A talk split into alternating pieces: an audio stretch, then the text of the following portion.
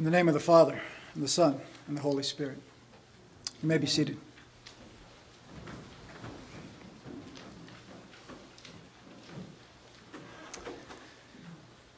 Palm Sunday is called the Sunday of the Passion. Today we remember Jesus' triumphal entry into Jerusalem and the rest of the Passion narrative Jesus' betrayal, trial, crucifixion, and death.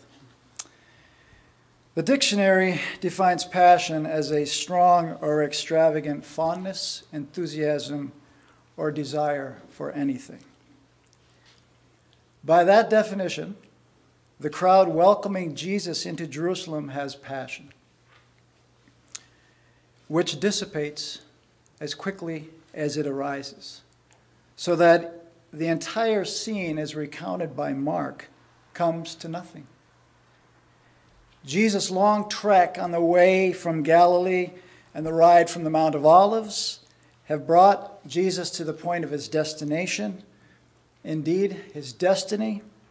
This appears to be the moment for him to receive his messianic kingdom, but ironically, nothing happens.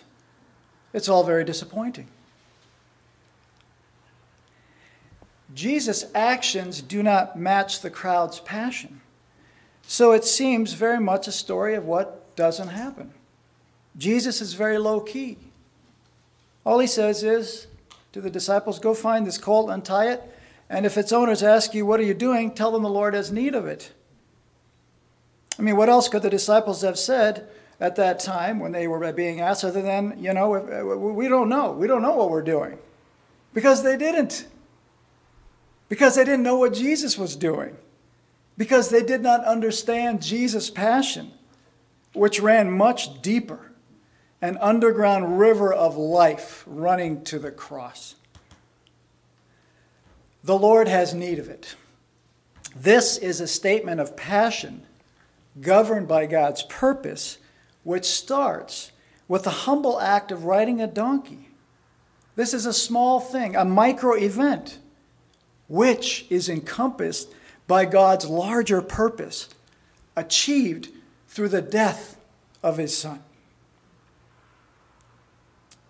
Here's another definition for the word passion. The word passion comes from the Latin root pati, meaning suffering or enduring. And passion is at its core a form of pain that demands it be quenched. It's not for the faint of heart or those who lack patience which is not the ability to wait, but the ability to suffer. The Lord has need of it. So be- begins our Lord's humble procession to the cross, where his passion coalesces with his purpose. Jesus has need of a colt, a young donkey never ridden before. Jesus also has need of a cross. Both are vehicles of his passion, both serve his purpose. The cross is where the passion of the ages is consummated by the ultimate purpose of the ages. My God, my God, why have you forsaken me? This is the passion of dereliction, not of duty, but of complete abandonment. This is the passion of suffering love. It is finished. Recounted in the other Gospels, but not in Mark. It is finished. That is the purpose of all creation, redeemed and restored, where God's humanity is fully realized and our humanity is fully restored. Passion and purpose. And this means God's purpose is realized through Jesus' passion, his suffering, which provides us a redemptive understanding of what has been called by some to be God's biggest problem, for which God has no answer the problem of suffering. And those who say it's God's biggest problem for which he has no answer, maybe it's because they don't like God's answer, which is not to eradicate suffering, but to suffer more extremely than any human being has ever suffered. For us, death is the final escape from suffering. For Jesus, death is suffering's culmination. In dying, he gave himself up for the life of the world. Mark's passion narrative uses as a primary source Isaiah's suffering servant as described in Isaiah 53, read to us by Melinda. The servant who goes through extreme suffering, not as a victim, but as an active agent on behalf of all Israel. And Jesus takes Isaiah 53, it's, it's, it's like his obituary, which he reads before he dies. This is the purposeful suffering of the one who loves by necessity of his nature. God is love, we say. That's a theology of love, but that's not a story of love.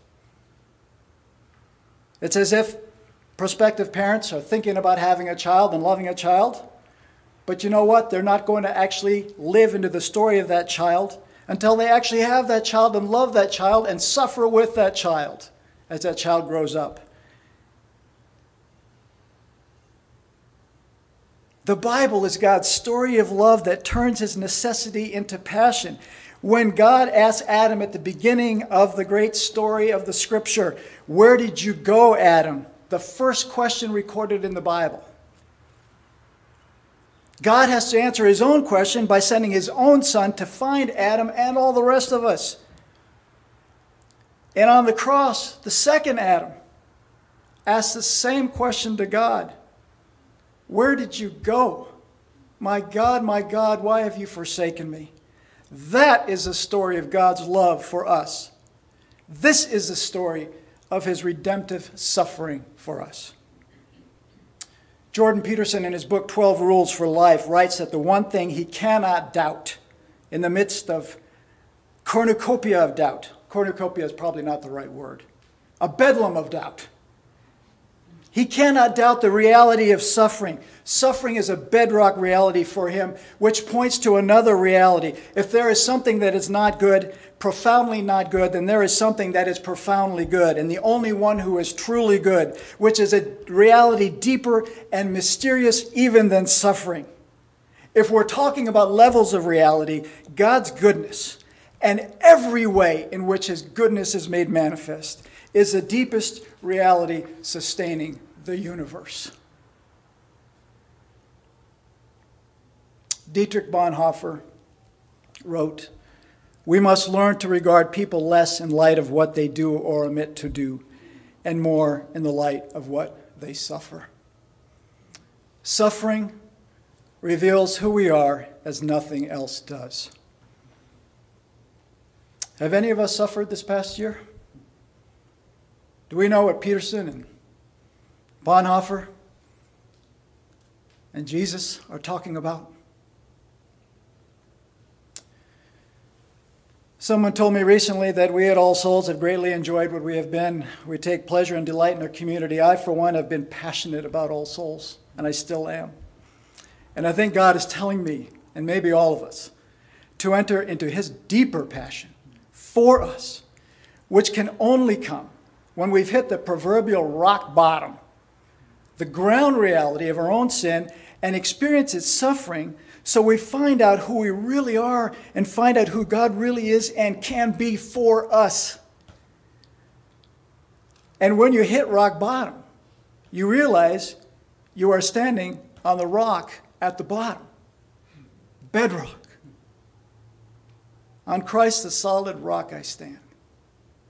And from there, we reach for the goodness of God and we gradually realize that this is precisely what has been sustaining us all along the goodness of God, who knows all about our suffering and carries our sin and works his passionate purpose through us when our lesser passions have failed us.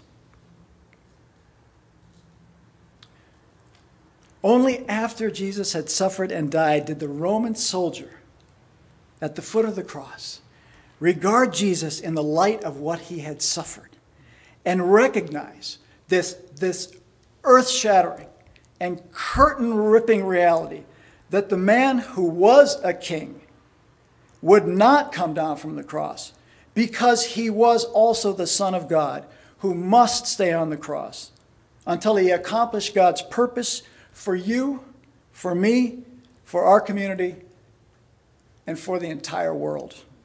Amen.